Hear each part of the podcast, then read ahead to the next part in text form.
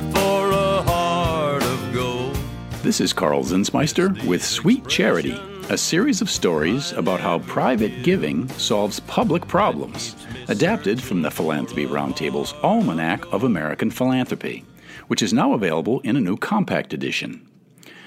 Officially, education in most poor countries is supposed to be provided by the government at no charge to parents.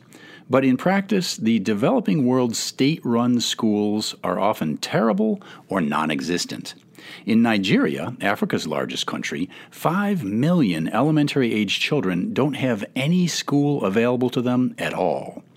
Even where government schools do exist in poor countries, teachers are often appointed by nepotism rather than skill, and are incompetent, or demand bribes from families, or simply don't show up. A recent World Bank study found that at a typical state run school in Uganda, teachers were absent 57% of the time.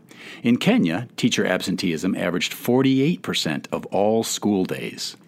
Now, in every land, parents are ambitious for their offspring and seek out workarounds when offered lousy education.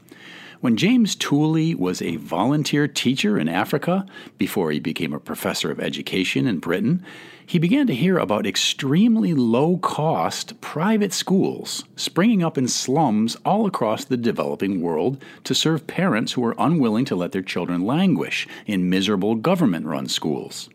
Like most of us, Tooley thought of private schools as an option only for wealthy people he couldn't believe poor parents could afford a private school, especially in the developing world, where 2 billion people live on annual incomes of $700 or less. But Tooley decided to investigate for himself, and the John Templeton Foundation gave him $800,000 to do a careful academic study. The investigators were shocked to discover that even in desperately poor shanty towns like Hyderabad, India, or Makoko, Nigeria, there were bare bones private schools serving an enthusiastic audience. Grateful parents were lining up to enroll their children at a cost of about $2 to $6 per month, desperate to get their kids the education that the state failed to deliver. Fully half of all school children in impoverished districts of South India turned out to be enrolled in low cost private schools.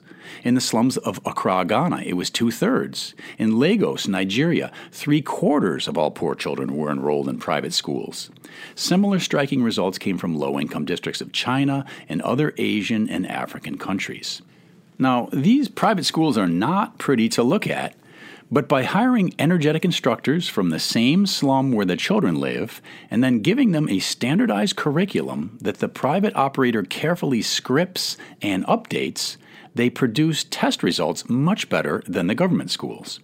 In every single region James Tooley studied, students from the super cheap private schools significantly outscored their counterparts in government schools after careful adjustment for things like demographic differences and IQ and so forth. And this is true on both the math and language skills. The private school teachers were much more likely to actually be teaching when unannounced school visits were made, and the private schools were better equipped with things like toilets and drinking water. After accumulating test results for 24,000 children, Tooley concluded that academic results were dramatically better for the children attending low cost private schools.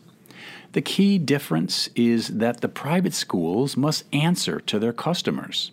So the teachers actually show up every single day. The school operators know that if their pupils don't learn, the parents will stop sending their hard earned money. U.S. philanthropist Steve Beck who provided early funding to expand these kinds of academies in Africa, says that, quote, the fees make school and parent accountable to each other. The state schools lack that accountability. When this research won a prize in 2006, smart philanthropists realized they could accelerate and extend the successes of these low cost private schools by offering loans or grants for expansion. A group called the Orient Global Education Fund put up $100 million in 2007. Other philanthropic groups like Opportunity International, the IDP Foundation, and Edify began to provide microloans of $500 to $2,000 so that educational entrepreneurs in the third world could construct a new school branch, or buy land to build on, or install latrines or otherwise improve an existing school. Then, donors like Steve Beck and David Weekley, Pierre Omidyar, Bill Ackman, Mark Zuckerberg, Bill Gates, and many others put $100 million of launch money into new for profit school operators like Bridge International Academies. After starting in a Nairobi slum in 2009, Bridge now educates about 100,000 children at 520 schools, with more of their, quote, schools in a box popping up every year across Africa and Asia. Julianne Kaimani, who began her career teaching in government schools in Kenya before moving to one of Bridge's low cost private schools, says that her government training was all about what to teach Bridge, on the other hand, trained her how to teach effectively. When I joined Bridge, the training I went through, which every teacher goes through, I was taught how to teach. Better class management, better one on one with your pupils, better control of and better understanding of the content and how to deliver it by picking and training their teachers carefully, then sending them out into simple schools with a highly structured curriculum and set of resources contained on a handheld electronic tablet, Bridge Academies has shown an ability to continue to get strong student results even as it grows rapidly. Despite operating on a shoestring, pupils at Bridge schools score much better on proficiency exams than peers in nearby government schools. 37% higher in language skills, and 24% higher in math overall. As they have grown, competition from low cost private schools aimed at very poor families has started to alarm teacher unions in places like Kenya. Their teacher union comrades in the US and Europe are likewise starting to call schools like Bridge reprehensible. That's the actual word that the president of America's NEA union used recently.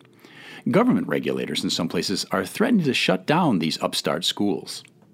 So, donors impressed with what simple, highly accountable private schools are doing for poor kids in places like Africa may need to come to the defense of this fresh approach. For one of the clear lessons of education reform over the last generation is that even impeccable new ideas can be squashed if they threaten powerful constituencies. For Sweet Charity, this has been Karl Zinsmeister. And for more tales from the Almanac of American Philanthropy, which is now available in an updated compact edition, find the book at Amazon.